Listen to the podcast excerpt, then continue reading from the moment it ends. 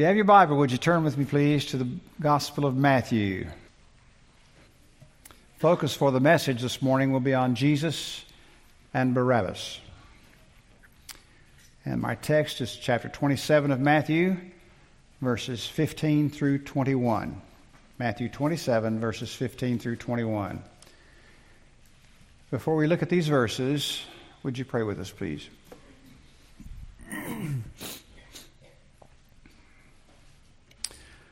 Our Father, this is the inerrant Word of God that we have before us. And we have resident within us all who know Jesus as Savior, God the Holy Spirit. And we pray in these moments that He might take the things of the Word of God and give illumination to our hearts and minds and souls. And beyond that, enable us to live in light of what we see. Thank you for your precious Word. Speak to us now, we ask in Jesus' name and for his sake. Amen. Have you ever wanted to know more about some of the people that we meet on the pages of sacred scripture? I know you read your Bibles and you come across a lot of names. Ever wonder about them? Now, I'm not talking about uh, Moses or David or Peter or Paul, but I'm thinking about some of those we might refer to as the lesser lights those not so well known. You ever wonder about some of them? What about a man like Joseph of Arimathea? He was a man of some means. The Bible calls him a disciple of Jesus. We are told further that he was a righteous man waiting on the kingdom of God. But interestingly enough, John writes of him as being a disciple of Jesus, but secretly for fear of the Jews. What'd that mean? I think we all have some ideas. And yet, sometimes the ideas that we might have about that do not square with the kind of man that he must have been because he went before Pilate to ask the body of Jesus so that he might bury the body of Jesus. So, how does a man who was afraid, uh, who had a secret fear of the, uh, of the Jews, go before Pilate to ask the body of Jesus? I wonder what his like was, what his life was like before he went to see Pilate. And I wonder what his life was like after he buried the body of Jesus. Another, what about the rich, rich young ruler? This man came to Jesus and asked what good thing he might do to inherit eternal life. But when Jesus answered his question, the Bible says that he went away sorrowful. Whatever happened to him? Tradition tells us that later on he came to faith in Christ, but that's only tradition, and that's not dependable. We have no certain word about what happened to the rich young ruler. And what about Barabbas, the man in our text this morning? Apparently, many people have had some interest in this man because there are a number of novels written about him. Now, I don't think we would mistake any of these novels for great works of literature, but they do reflect an interest in this man. And we too are interested in him because of the place that he occupies in Scripture. The concordance has his name mentioned 11 times in the Scriptures. And there are 38 Bible verses which refer to him. And yet, Barabbas did no work, has no recorded words. He is known only so far as his life touches the life of the Lord Jesus Christ. And even so, I believe he is of great significance, at least in one respect. Now, listen carefully about what I'm, to what I'm about to say. He is the only man in the Bible who could say, listen to me now, in a physical, special, and peculiar sense alone, Jesus died for me. Now I know just as sure as I'm standing here, somebody's going to say when we leave, Pastor, don't you know Jesus died for all of us? I do know that. Yes, I do. But have any of you ever seen three crosses on a hill and the middle one had your name on it? And here's Jesus and Jesus ultimately takes your place on that middle cross. And so that's why I say, in a special, physical, peculiar sense, Barabbas could say, Jesus died for me. We'd like to know more about this man. But in the time that we have, I do want to focus our attention on him just a bit and on what we know about him and the illustration that he is with respect to Christ. Matthew 27, verse 15, we are confronted with an ancient custom to begin with. Verse 15, Matthew 27. Now, at the feast of the governor was a custom to release for the multitude any one prisoner whom they wanted. Now, history doesn't tell us precisely when or where this custom had its inception. But really and truly, I don't think it's hard to see how something like this would come about. Uh, one country would conquer another country, and in order to curry favor with the conquered country, uh, the conquerors would release, perhaps on a holiday or a new year, they would release political prisoners, one or more. Fact of the matter is, this is not all that uncommon today. Uh, there are countries that uh, take over another in the world in which we live. And then they will do the same thing that is here. They will release political prisoners, hoping to curry favor with those who have been conquered. It's an ancient custom. Usually in Israel, this was something that was carried out at the time of the Passover. If you'll keep your place here in Matthew and turn over with me to John's Gospel for just a moment. John 18, verses 39 and 40. John chapter 18, two verses, 39 and 40 of chapter 18. But you have a custom that I should release someone for you at the Passover. Do you wish then that I release for you the King of the Jews? They cried out again, saying, Not this man, but Barabbas. And then John adds, Barabbas was a robber.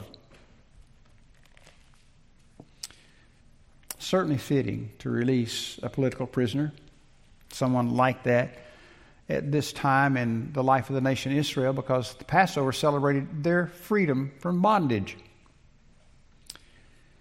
But the crowd demanded another, Barabbas. And he was, in fact, a murderer. And this demand by the crowd left Pilate in a rather difficult position. He had to choose between his conscience, for he knew Jesus was innocent of the charges made against him.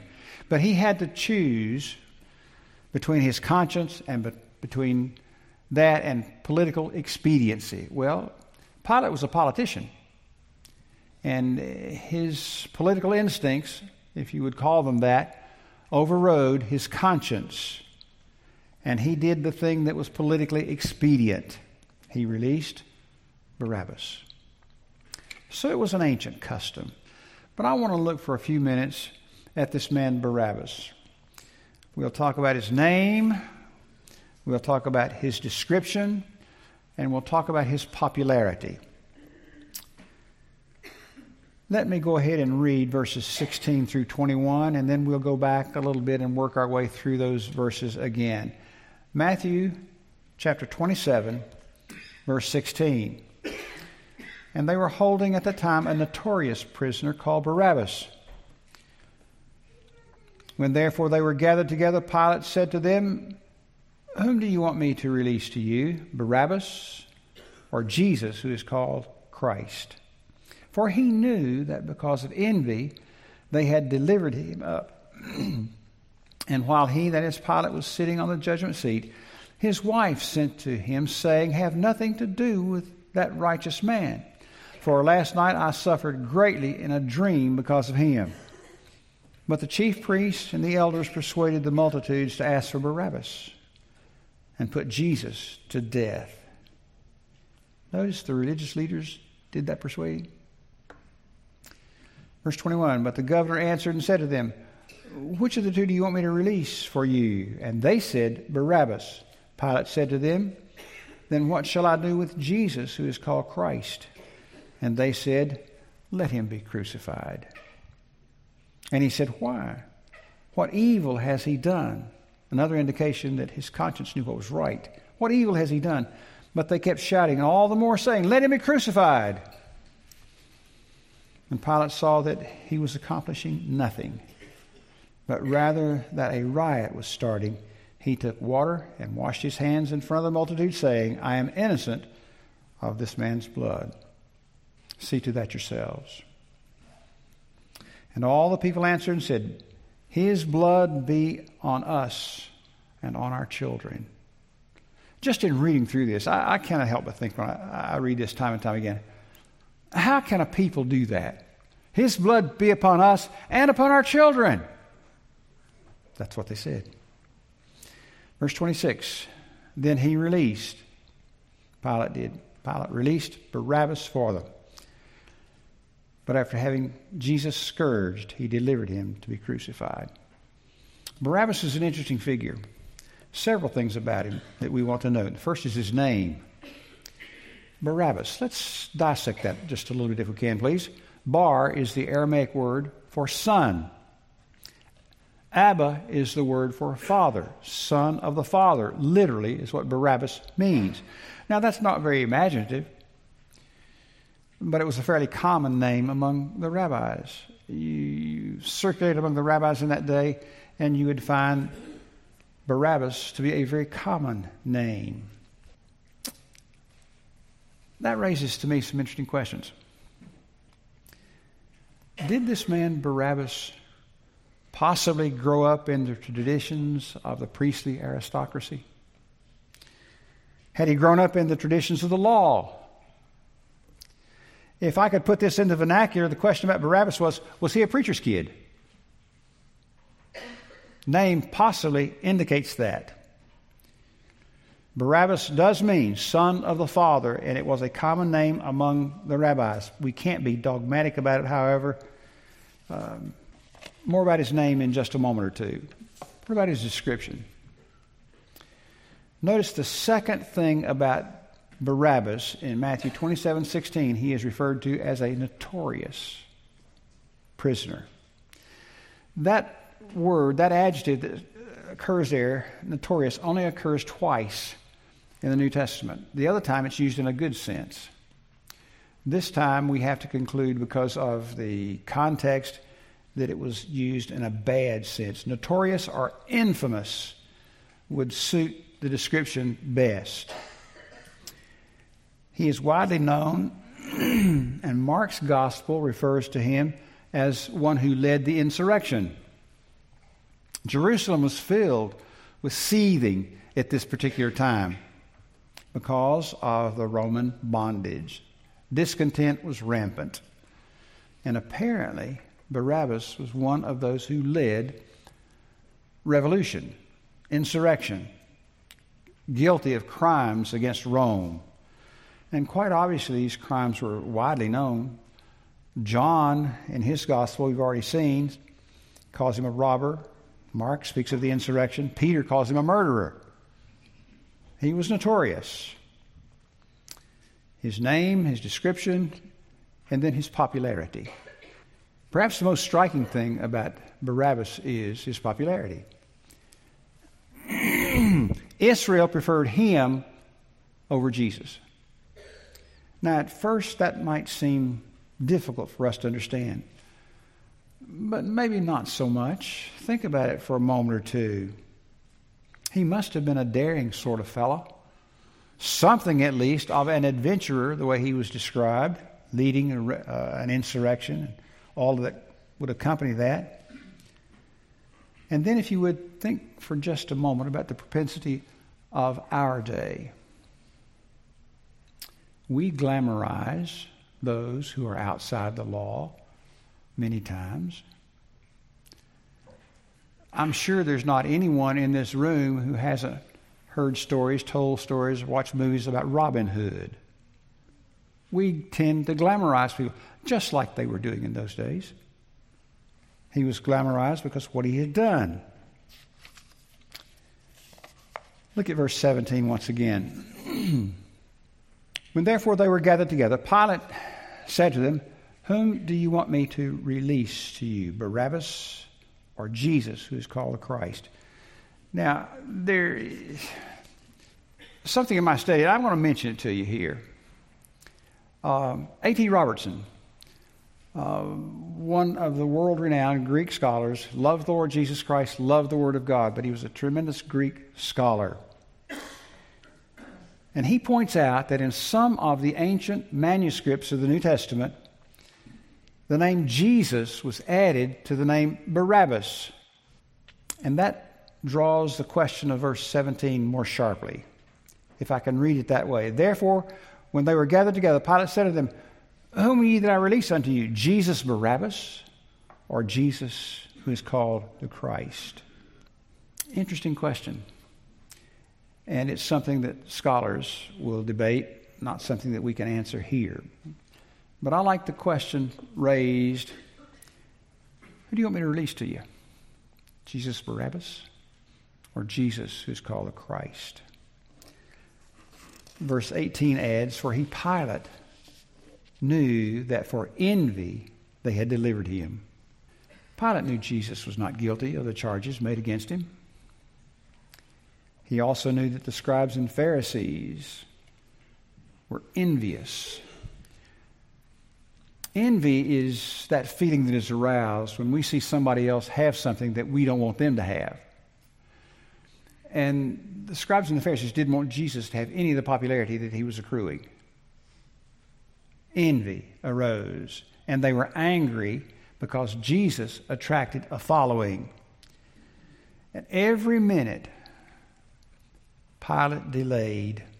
Every minute he hesitated, he became more and more entangled in this procedure. Men, there are times that we need to listen to our wives. Look at verse 19, would you? While he was sitting on the judgment seat, his wife, her name was Claudia Procla, his wife sent him a note saying, have nothing to do with this righteous man. For last night I suffered greatly in a dream because of him. As I said, men, there are times we need to listen to our wives. I know what you're thinking. Is there a time when I don't have to? Well, that's for another day. She sent her husband word. She loved him. And she sent him word. Don't have anything to do with this man. Leave him alone. And that was good, sound advice. That's what he should have done. Think about Pilate. He, he was a man who must have been terrifically conflicted. Uh, Pilate had a, his own conscience. and his own conscience, we can see in the text, his own conscience let him know this man was not guilty. Jesus was not guilty of anything he had been charged with. That's first. Second, he had a love for justice. He was a Roman and they are known for their love of justice. They held it dear. And then the advice and warning of his wife, that in and of itself, I believe, was providential. But, there's that word, but. We read the sad account, verse 21 again. The governor answered and said to them, Which do you want me to release to you? And he, they said, Barabbas. Pilate said to them, then what shall I do with Jesus who is called Christ? They said, Let him be crucified. He said, What evil hath he done? But they kept shouting all the more, Let him be crucified. When Pilate saw that he was accomplishing nothing, but rather that a riot was starting, he took water, washed his hands in front of the multitude, saying, I'm not innocent of this man's blood. See to that yourselves. And all the people answered and said, Behold, said, His blood be upon us and upon our children. In verse 26, then he released Barabbas for them. But after having Jesus scourged, he delivered him to be crucified. Barabbas went free. Jesus, who is called Christ, was crucified and died for our sins. That brings me to the third point that I want to stress, and that is the illustration that we have here. This is, I think, an important thing for us to take note. And I think it's relatively easy for anyone to see. This illustrates Christ's dying for our sins. And I want to point out some ways that that takes place. One of the great failures in modern preaching is the failure to apply the truth of the text to everyday life. It's easy to read the text and go our merry way and make no application of it. Charles Swindoll has a saying he uses fairly frequently. He says, In our day, we have a lot of longhorn sermons. And then he says, You know what a longhorn sermon is? It's a sermon that has a point here, a point here, and a whole lot of bull in between. I think he's right. In genuine, real, honest Bible study, there are three basic fundamental steps, and they have to be taken if it's going to be called Bible study to observe, to uh, interpret, and to apply. To observe, in that we talk about, or we answer the question, what does the text say? Observation, looking at the text, and we say, what does the text say? Not what do I want it to say, not what does somebody else say that it says, what does the text itself say? To interpret, we answer the question, what does the text mean? What does it mean? And then to apply answers the question what does the text mean to me? There's something in the story of Barabbas that we need to apply and that we need to make personal. The incident illustrates for us the fact that Christ died for our sins. The physical his death for Barabbas. The physical illustrates the spiritual. How? Well, think about with me for just a couple of moments Barabbas' condition. As far as Barabbas was concerned, his condition was absolutely hopeless. He was a murderer. He was guilty of high crimes against Rome. He had been sentenced to die by crucifixion. He could see his cross. Barabbas knew what was in store for him. He was guilty, he stood condemned. And his plight, hear me well, think about his plight. His plight represents the condition of all men outside of Jesus Christ under a death sentence. My dear friend, if you have never trusted Jesus Christ this morning, you are under a death sentence. The Bible says that the wages of sin is death, but the gift of God is eternal life through Jesus Christ our Lord. We are sinners. We are guilty and we are condemned outside of Christ. Second, would you notice someone died in Barabbas' place? Again, I say the middle cross was to have belonged to him, and Jesus died there. And just as Jesus bore Barabbas' penalty, so he has borne our penalty. He is our substitute. 1 Peter 2 says, who, his own, who in his own body bore our sins on the tree. He bore our sins on Calvary. Peter also said, For Christ also hath suffered once for sins, the just for the unjust, that he might bring us to God. He bore our sins. He took our penalty. Somebody died for me. Somebody died for you. Third, would you notice? Verse 26 says Barabbas was released. The Roman government no longer had a case against Barabbas. As far as the Roman government was concerned, he was righteous. Likewise, the divine law, God's law, has no case against those who are in Christ. They have been forgiven. Paul said, For he hath made him to be sin for us. He made him to be sin for us, that we might be made the righteousness of God in him. I think Barabbas is a wonderful illustration. He was guilty, he was condemned to die, but Jesus died in his place and Barabbas went free. I want to close with this thought. Did you notice the choice that the crowd made as we read through the text twice? What was the choice that the crowd made?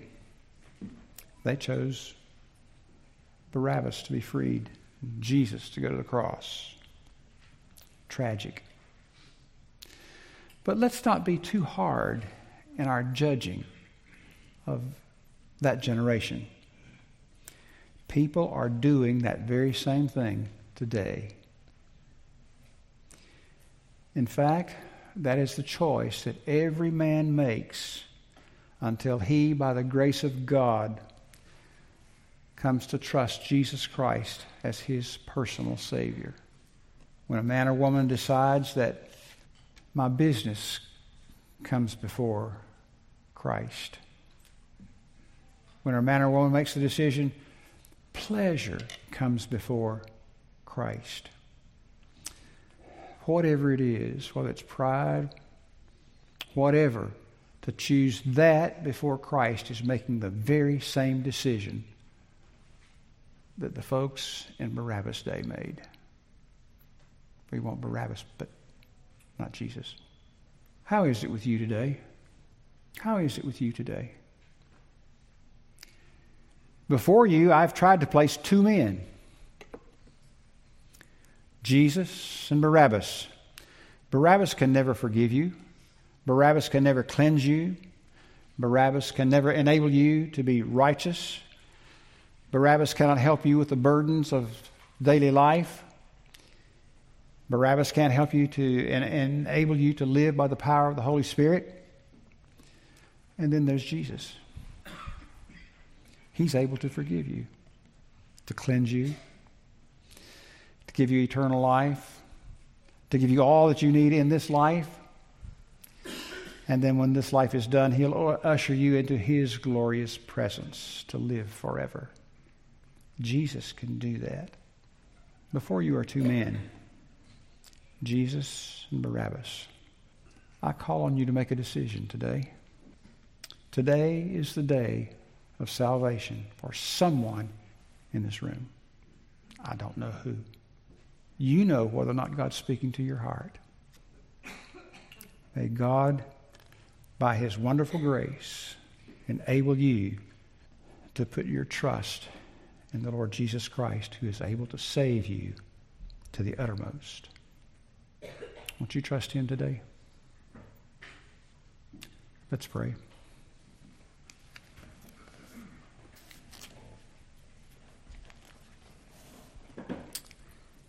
Our Father, we thank you for the illustration that we have on the pages of the New Testament of those who refused Jesus, chose Barabbas. I pray that you would bring conviction to the hearts of men and women today who, by their own volition, are making the same kind of choice the folks made in Barabbas' day. Bring folks to choose Jesus and to put their faith and trust in Him who died for them and who will redeem them, who says, Come unto me, all ye that labor and are heavy laden, and I will give you rest. We are invited to come to Jesus. Speak to the heart of that one today who's not yet made that decision. And may they put their faith and trust in you today. We ask it in Jesus' name and for his sake. Amen. If you have questions about faith, about coming to trust Christ, I'll meet you here at the front. As another part, if I can go back for just a moment, as another part of our traditional Memorial Day here at Wake Chapel, we always sing, When we all get to heaven, what a day of rejoicing that will be. It's number 542 in your hymnal. God bless you and give you a good afternoon. And may He continue to be the center and the circumference of our life and of our attention. God bless you. Mark Acuff is our deacon of the day. Remember to thank God for those who are listed in our worship folder. They have preceded us into glory. Mark? To our guests, we hope you'll come again. You are indeed most welcome. We're delighted to have you here. Home folks, don't let our guests get out without shaking hands with them and inviting them to come again. Tell them how good it was to have them here. And tell them if they'll come back, you'll take them to lunch. Mark, would you pray for us, please? Would you bow with me, please?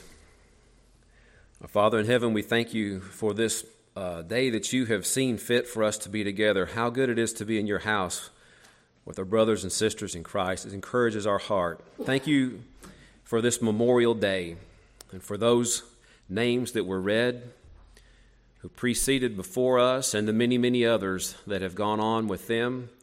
We are so thankful for the foundation that they have laid for Wake Chapel, for their faithfulness, for their example of godly lives and Lord, I ask that we each one would take that mantle and that we would carry on with it and that we would be faithful for those who come behind us.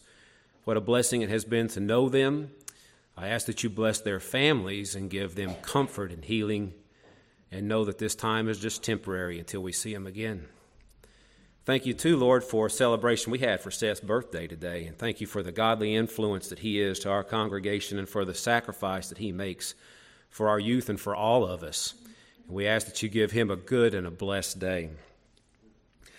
Father, many in our congregation have been ill and are healing, and for that we are most grateful. And we say thank you. That is answered prayer, we know. But for many others, they still need your healing touch, and we pray for them. There are many who need your hand to touch them for physical needs, some for emotional, some for spiritual needs. And we don't know what they all are, but Father, you do. And you made us, you created us, you know us, and you've known us since before the beginning of time.